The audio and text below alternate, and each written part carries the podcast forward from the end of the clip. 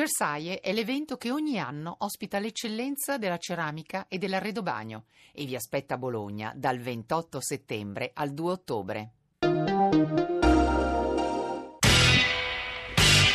Radio Anch'io, l'attualità in diretta con gli ascoltatori.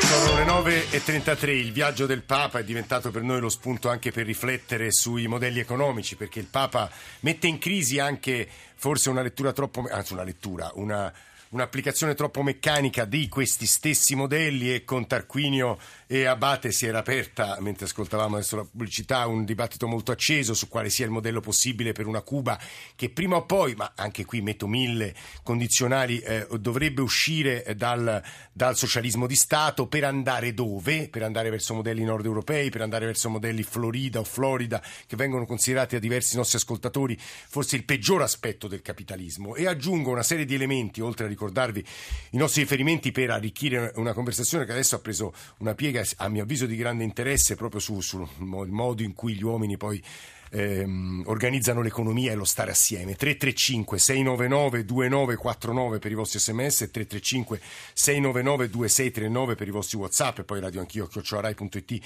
per la posta elettronica perché arrivati, sono arrivati diversi messaggi di posta elettronica sul tema ad esempio della prostituzione e del turismo sessuale. Una delle grandi sconfitte, dice ad esempio Lorenzo Davarese, del castrismo è che quella orrendo aspetto delle conquiste nordamericane non è stato sconfitto dal castrismo. Questo è vero, Abate?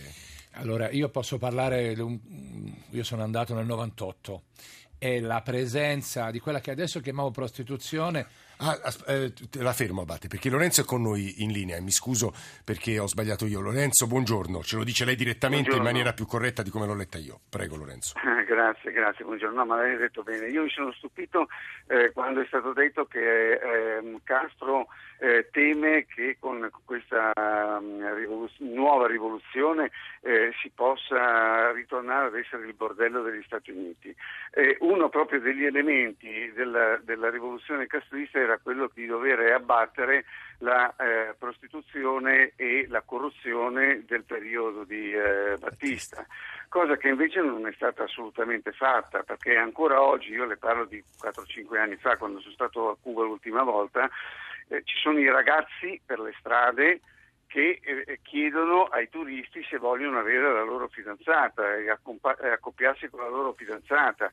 Io avevo affittato un'auto, sono stato fermato dalla polizia, mi sono bastati, per motivi assolutamente inutili, eh, eh mi è bastato eh, portare fuori dal portafoglio scusate, qualche dollaro e la cosa è andata a posto. Quindi, poi una, un'altra cosa volevo dirle, eh, lì i cubani, eh, mh, mm, prima forse, eh, non sto facendo un'accusa ai cubani per carità di Dio perché trovarsi in quelle situazioni capisco che possa essere il limite della disperazione, eh, però rubano allo stesso regime perché hanno delle tessere con cui vanno a prendersi da mangiare, quella tessera gli basta giusto metà mese e l'altra metà mese cosa fanno? si arrangiano e si arrangiano ovviamente contro il regime stesso, perché anche se rubassero un solo sigaro, quel sigaro è di proprietà del, sì, diciamo, del, di loro stessi, dello Stato. Però la dinamica della truffa è comune direi a tutte le organizzazioni umane, noi italiani in questo siamo maestri. La fermo Lorenzo stava dicendo Abate e poi Tarquino su questo punto, che però è esemplare direi. Allora innanzitutto mh, la percezione del, del sesso a Cuba è diversa da quella che ne abbiamo noi qui, diciamo. Il senso di colpa rispetto all'atto sessuale è assai minore, se non inesistente. La prostituzione del tempo di Battista era una prostituzione organizzata in termini di bordelli. La prostituzione che ho percepito io è una prostituzione individuale, nel senso che moltissime ragazze si prostituiscono, si prostituiscono per bisogno, per, per accumulazione. Si dice anche che col, col denaro diciamo, guadagnato da, da, queste ragazze diciamo, nasceranno le nuove iniziative post, post eh, regime diciamo, socialista e prostituzione sia maschile sia femminile sì. in modo capillare il termine con cui vengono chiamate queste ragazze è kineteras, ossia cavallerizze. Abate, ecco, non so se sia ancora adesso Abate così. la fermo. Tarquino, che significa questo? Beh, significa che c'è un fallimento oggettivo, da una parte almeno degli obiettivi che si, erano posti, perché, ripeto, quando manca la libertà eh, personale, alla fine si generano anche delle patologie della, eh, della, della conduzione della propria vita. Questo è un dato che, che, non, che non, va ignorato e non, e non va sottovalutato dal mio punto di vista. Credo per tornare alla questione fondamentale, che eh, l'uscita da questa condizione mm. che riprecipita nella, nella, nello, diciamo nella semiclandestinità tutta una serie di attività che erano fatte alla luce del sole nel, nel, nel, nel periodo precedente sotto la dittatura di Battista eh, e che non, sono comunque il tutto, la cifra della realtà cubana l'uscire da questa situazione non può che essere nella valorizzazione di ciò che di positivo è stato costruito comunque in questi anni, liberandolo. Per questo io dico che non questo può che esserci il miracolo, un'alternativa. Eh. E, e, non penso che il modello, tanto per essere chiaro, eh. del socialismo cosiddetto bolivariano, del chavismo, sia un modello vincente. Ha lasciato macerie in quel paese. Il poco fa l'ascoltatore ci ha paese... scritto: è buffo notare che molti credono ancora alla bufala della crescita venezuelana. Lì bisogna eh, distinguere eh, fra Chavez e Maduro. ma insomma. Eh, ma la crisi era cominciata prima, mm. non è solo legata al prezzo del petrolio, c'è un uso delle risorse pubbliche. Anche lì, guarda caso, e citerei il Papa per coltivare e armare l'inimicizia sociale, cioè sono stati usati e ha spinto un processo di riarmo in tutta l'America Latina la politica di Chavez. Bisogna considerare anche queste cose, un'alternativa serve, a voglia se serve. Il Papa ha donato, come forse saprete, a Fidel Castro due libri, La nostra bocca si apre al sorriso e Vangeli scomodi. Li ha scritti un sacerdote, molto prolifico, peraltro a venire stamani all'intervista, che è Don Alessandro Pronzato. Don Alessandro, buongiorno e benvenuto.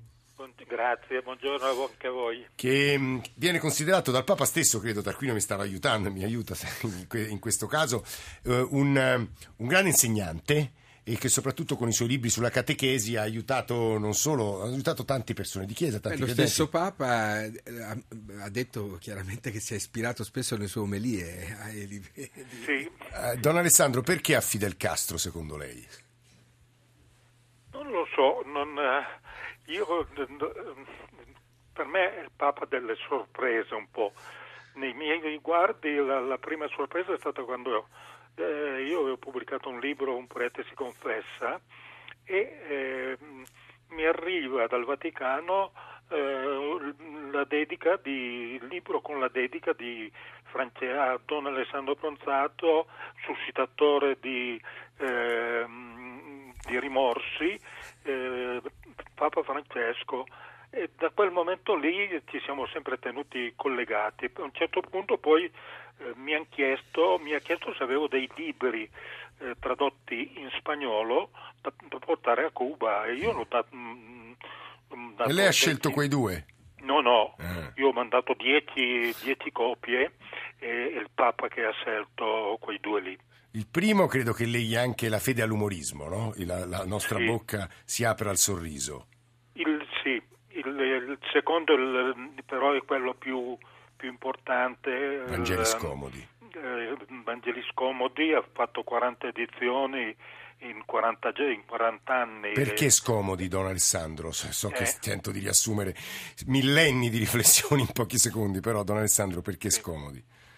Scomodi perché noi siamo abituati a prendere dal Vangelo quello che eh, ci, ci, piace secondo la nostra mentalità, secondo le nostre idee, eccetera. Invece il Vangelo ci mette in discussione, ci critica, è la parola che, che critica il, il nostro modo di fare, di pensare e di parlare. E questo io direi, Don Alessandro. Posso dire una dire cosa? Voglio dire una cosa molto semplice. Eh. Castro è cattolico, ha studiato dai gesuiti. Beh, poi però cioè, insomma, no, ha avuto qualche ripensamento. Sì, però, però la, la, matrice è quella, sinceramente. No, quindi non è una battuta la mia, è un dato oggettivo, insomma. Forse ha qualche nostalgia. Eh, sai, All'alba diciamo, degli 89 eh, sì, la senilità di, ha due religioni, la tuta di quella marca di, con le tre strisce e, e, il cattolicesimo. No, Don Alessandro Pronzato ci permette con il suo intervento, lo ringraziamo molto, di introdurre l'ultimo capitolo di questa mattina che riguarda il tema gigantesco dei modelli economici e del rapporto col gigante del nord.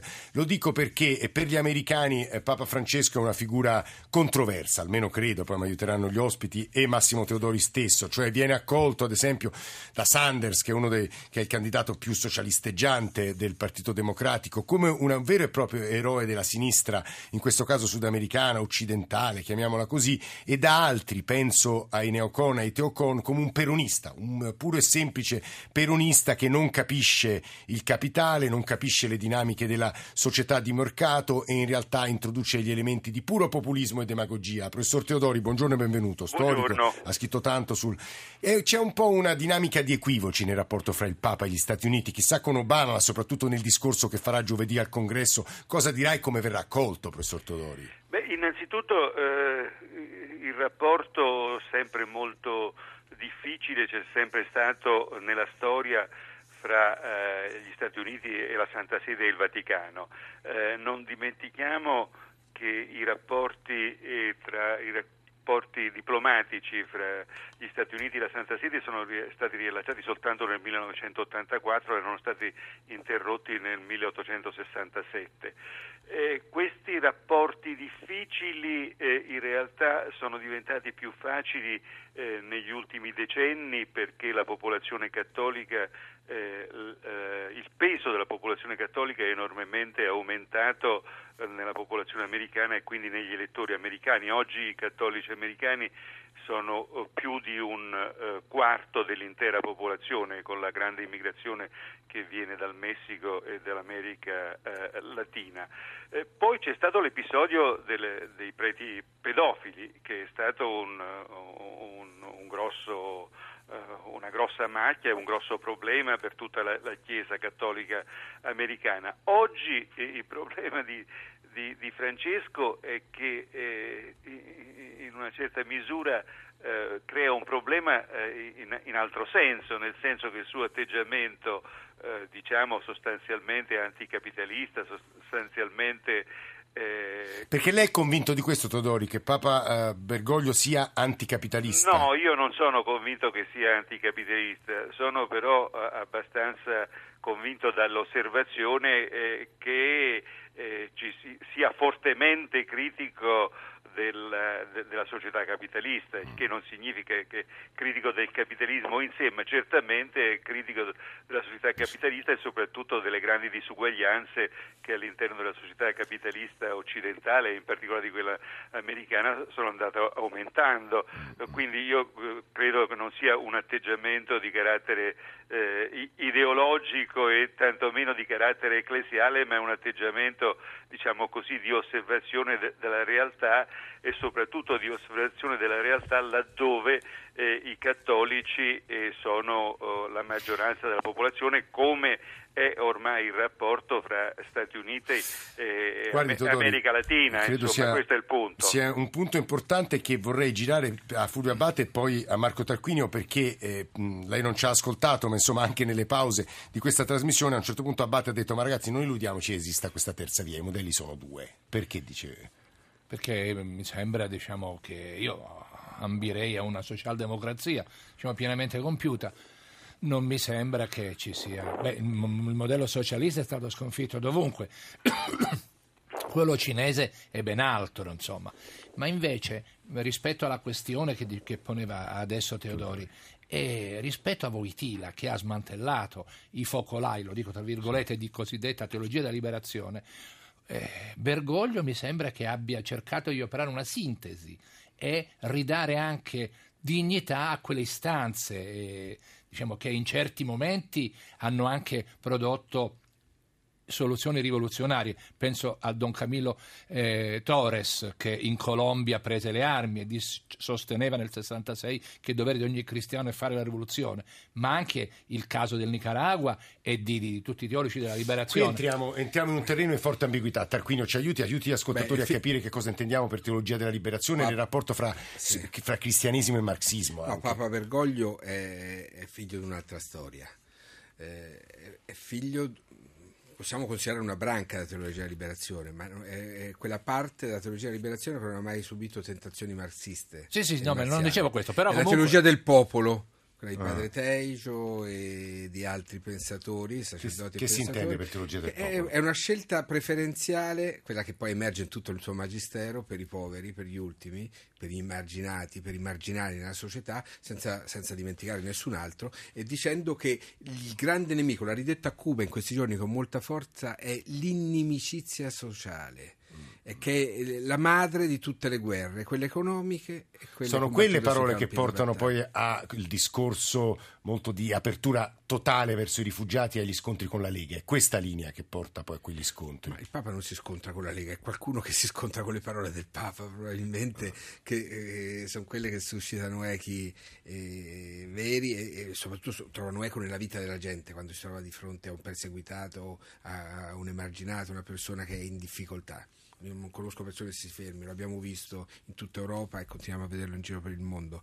Eh, quei poliziotti turchi che cosa fanno? Non manganellano le donne e i bambini, prendono in braccio i bambini con- e, e anche penso molti Essere eh, un fanno teologo del fatica. popolo o, del- o il primato della povertà significa essere posti ideologici, Tarquinio? significa essere eh, preideologici, ma l'ideologia è qualcosa, il Papa anche questo l'ha ripetuto molte volte, che non servono ideologie, bisogna servire le persone. Ecco la scelta accanto al popolo, come abbiamo titolato l'editoriale che accompagnava questo viaggio nelle Americhe di, di Papa Francesco. E poi c'è quella frase che ha detto eh, a, a Lavana, davanti me- al mezzo milione la piazza dove c'era l'immagine del Che e compagnia, chi non vive per servire non serve per vivere. Questo eh, sembra una frase... È un tema importante, eh, posso dire, no, un po', un po' importantissimo, retorica, però e invece vuole un'osservazione di Massimo Teodori che è anche una storia da radicale. E poi una, persona- io una eh. battuta, la terza via è possibile, necessaria. La stessa socialdemocrazia è il tentativo di, di costruire una terza via che contempla la libertà di mercato con la questo, c'è un responsabilità ascoltatore proprio su questo, Luca da Bassano del Grappa. Buongiorno, la terza via esiste, dice lei Luca. Sì, ma esiste se eliminiamo il pensiero che la terza via debba essere contenitiva, come quelle che, che sono le prime due. È chiaro che ci sono dei problemi contingenti da risolvere, che una terza via a breve non è possibile. È possibile la terza via che forse suggerisce anche Francesco, cioè che sia la società a ricominciare a parlare all'individuo e non l'individuo alla società. Cioè siamo l'individuo inteso sia come capitalismo che come eh, socialismo. Insomma, noi da una parte abbiamo gente che pensa a far quadrare i conti Sì. e dall'altra invece abbiamo eh, un sistema basato ancora sul marxismo che pensava che un giorno le macchine avrebbero affrancato gli uomini dal lavoro. Qui rischiamo di andare al contrario, cioè che inventeremo delle macchine che comprino e consumino qualcosa così noi andiamo a lavorare lo stesso. Bisognerebbe ripartire da zero, da una scuola che riporti dei valori, che è quello che sta facendo e cercando di fare Francesco in un'opera di ristrutturazione memorabile, credo. Renato da Trieste aggiunge alle sue parole la seguente frase, guardate che l'asse portante della posizione di Bergoglio sta in questa riflessione, è il denaro che serve all'uomo o è l'uomo che serve al denaro? Massimo Teodori, lei che è figlio di una tradizione radicale, se posso dire anche atlantica, io le rivolgo questa, questa obiezione. E Giorgio Lapira è stata una figura luminosa, peraltro Matteo Renzi credo abbia fatto la tesi di laurea su Giorgio Lapira. E tuttavia non sono così sicuro che certe scelte economiche, chiamiamole così, che andavano sempre in direzione del popolo, fossero razionali, p- portassero ricchezza. Questo è un po' ha sempre interrogato i radicali e il vostro pensiero, Teodori. Ma guardi, eh, io penso che formule come la terza via siano soltanto de- delle formule abbastanza eh, astratte. Io penso che la democrazia politica insieme al libero mercato ha, tut- ha tutta una serie di eh, sfumature eh, per quanto riguarda appunto il controllo del mercato, per quanto riguarda la giustizia sociale. Basta solo pensare che negli Stati Uniti eh, c'è stata la, la realizzazione di, un, di, una società più giusta con il New Deal oppure il laburismo inglese eh, nell'immediato. Sono dopo, declinazioni del capitalismo. Dopo, sono declinazioni, n- n- non mettiamo questa parola capitalismo, mettiamo la formula che è la formula giusta, democrazia politica più libero mercato, che viene declinato sia in un, in un senso sia un altro, con maggiore giustizia e minore disuguaglianza o con più di disuguaglianza. Il resto sono de- delle formule che non dicono assolutamente niente. La storia ci dice, come la storia del mondo occidentale, che ci possono essere società eh, profondamente ingiuste con la democrazia politica e ce ne sono altre che invece sono quelle che hanno creato maggiore eguaglianza e giustizia sociale, come ci insegna la storia stessa degli Stati Uniti, dell'Inghilterra, ma anche dell'Europa continentale. mi sembra... E quindi bisogna guardare a quello che effettivamente è successo, non alle formule del pensiero politico o ideologiche. Mm, mi sembra ragionevole quello che ci sta dicendo Massimo Teodori. Aggiungo che un'ascoltatrice ci scrive si può essere aderenti al modello capitalista, mm, scriverebbe, direbbe Massimo Teodori, al libero mercato e gestirne le diseguaglianze derivanti. I paesi scandinavi allora diventano l'esempio. C'era, un, c'era un'immagine che ha riguardato la socialdemocrazia e girava anche all'interno del Partito Comunista Italiano negli anni 70. Tagliare le unghie al capitalismo.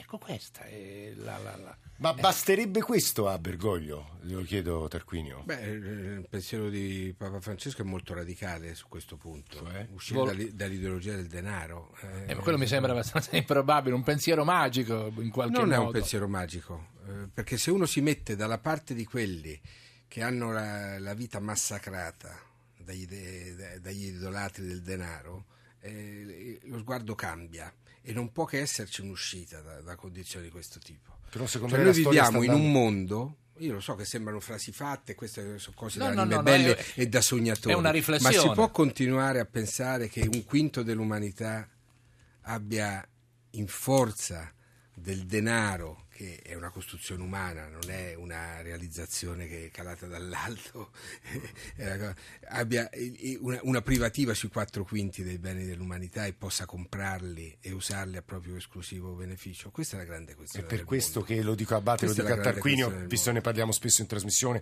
è per questo che noi siamo il magnete del resto del mondo. Tutti Quindi vogliono, eh. la democrazia è un bene prezioso, la democrazia, io mh, mm, sono un partecipativo, credo in una democrazia partecipativa, regolata secondo lo schema anche della liberal democrazia dal punto di vista della rappresentanza e altro.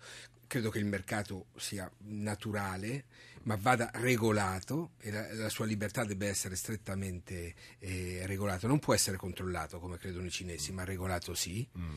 E, e, credo che in questa strada ci, ci sia un ventaglio di possibilità umanizzanti dell'economia che passano attraverso le forme della cooperazione, che oggi è bestemmiata la cooperazione, ma perché qualcuno l'ha fatta storta non è che va tutto male. Solo quando eh, parliamo di capitalismo, cioè un capitalismo che, che, che, rende brutto il bello del mercato, no. Anche la cooperazione, eh, e soprattutto la cooperazione, secondo me, che è, la, che è la dimensione base del lavoro degli uomini e delle donne insieme in una, in una, nella società, nel lavoro, hanno, ha, ha, ha una forza e una purezza che va recuperata. Io ci credo che una terza via sia possibile. Papa Francesco sta, sta dando una grande forza, il pensiero già di Benedetto nella Carità in Veritate, ora con la Laudato Si abbiamo degli strumenti importanti. Eh, posso dire una cosa? mi è venuto sì. in mente un verso di Brecht, mm. che Brecht riferisce al comunismo, e la, e la, semplicità che è difficile a farsi. Brecht mm. lo riferisce al comunismo nel suo poesia che chiama Lode del comunismo. Ecco, io ovviamente tutti quanti condividiamo questo proposito, che è un proposito umano e anche politico. Ma politico. mi sembra che sia un, eh, un, compito insormontabile rispetto allo stato delle cose, sinceramente. Ma Teodori, se ci sei ah, ancora in ascolto, eh, perché diceva Tarquinio, eh, insomma, credo ragionevolissima la descrizione che ha fatto Teodori di una società, non dico ideale, una declinazione diversa poi del, del libero mercato e tuttavia non è tollerabile un mondo in cui un quinto detiene il grosso della ricchezza, non può reggere una situazione così. Eh, assolutamente sì, tutta questa situazione crea i conflitti di fronte ai quali noi oggi ci troviamo, ma vorrei ricordare eh, ancora una volta, come è stato già ampio fatto, eh, ampiamente fatto in trasmissione, che il contesto di Papa Francesco è il contesto del rapporto fra eh, l'America Latina che è nello stato in cui è e gli Stati Uniti. Non dimentichiamoci mai questo, che eh, tutte le esigenze e, e i giusti eh, appelli che, che, fa il pontefice vengono da una storia personale e da un contesto sociale, geografico e geopolitico che è quello che è. Non è un caso che il Papa argentino si comporta così mentre il Papa tedesco si comportava in un'altra maniera o, Papa, o i papi italiani Si guardavano ad, ad altre cose. insomma. Tarquinio è in parte d'accordo, aspetti Teodori, che dice Beh, Tarquinio? beh, Eh. bisognerebbe rileggere la Popularum Progressio di Paolo VI, Papa italiano, che pone la grande questione dello sviluppo, il secondo grande pilastro della dottrina sociale cattolica. dopo- Teodori. Per dire, e, e- credo, credo che Papa, Benedetto, eh, Papa Francesco sia sicuramente latinoamericano per sguardo, per formazione, ma eh, eh, sta sviluppando un discorso che non è eh, regionale in nessun modo e non a caso anche nel Nord America in questo momento è la Chissà voce- come lo ascolterà il congresso, peraltro. Radio 1 lo seguirà in diretta. Teodori, per chiudere. No, il discorso non è regionale, però eh, ricordiamoci che eh, c'è stata la Popolorum Po- Progresso di Giovanni XXIII ma, eh, No, o, o Paolo di Paolo VI e c'è stato anche Pio XII, insomma, quindi io non dico che c'è un determinismo fra il luogo dove un pontefice è nato e quello che pensa, che però tutto questo certamente ha influenza, come ha, sempre influenza il contesto su tutte le persone, su tutte le società. Sì, penso che queste siano parole insomma, che meriterebbero approfondimento, ma stiamo per dare la linea al giornale radio, ma che sicuramente sono, sono- hanno introdotto degli elementi di razionalità e ragionevolezza e come spero sia stata tutta la trasmissione di stamane, abbiamo provato a fare un po' di chiarezza anche sul pensiero del Papa, capisco che sia sempre difficile farlo nel breve spazio di una trasmissione, ma insomma meriterebbe leggere un po' di tutti i giornali anche nei nostri spazi di approfondimento, cerchiamo di farlo. Fulvio Abate, grazie essere Posso dire una mezza frase? Le libertà sono insindacabili. E questo va riferito anche a Cuba. E con questa frase di Fulvio Abate noi ci salutiamo. Marco Tarquino, direttore di Avvenire. Grazie per essere venuto nei nostri studi. Dicevo eh, poco fa... La diamo- mia frase è dei cittadini non si abusa, ricordiamo. Questa è del Papa però. Sì, sì, è, molto- è per quello, io cito lui. Allora, Fabio Lelli, Claudio Magnaterra, Massimo Masciaveo stamane in console a mandarci in onda e poi la redazione di Radio Anch'io, Alessandro Forlani, Nicola Amadori, Valeria Volatile, Alberto Agnello, Alessandro Bonicatti, Valentina Galli, Cristian Manfredi in regia. Vi dicevo, adesso c'è il GR del 10, poi la meravigliosa Latitudine Soul e poi la Radio ne parla con Ilaria Sotis. Noi ci sentiamo domattina verso le otto e mezzo, se volete scriverci andate sul nostro sito, andate sul nostro profilo e indicateci anche strade. A domani.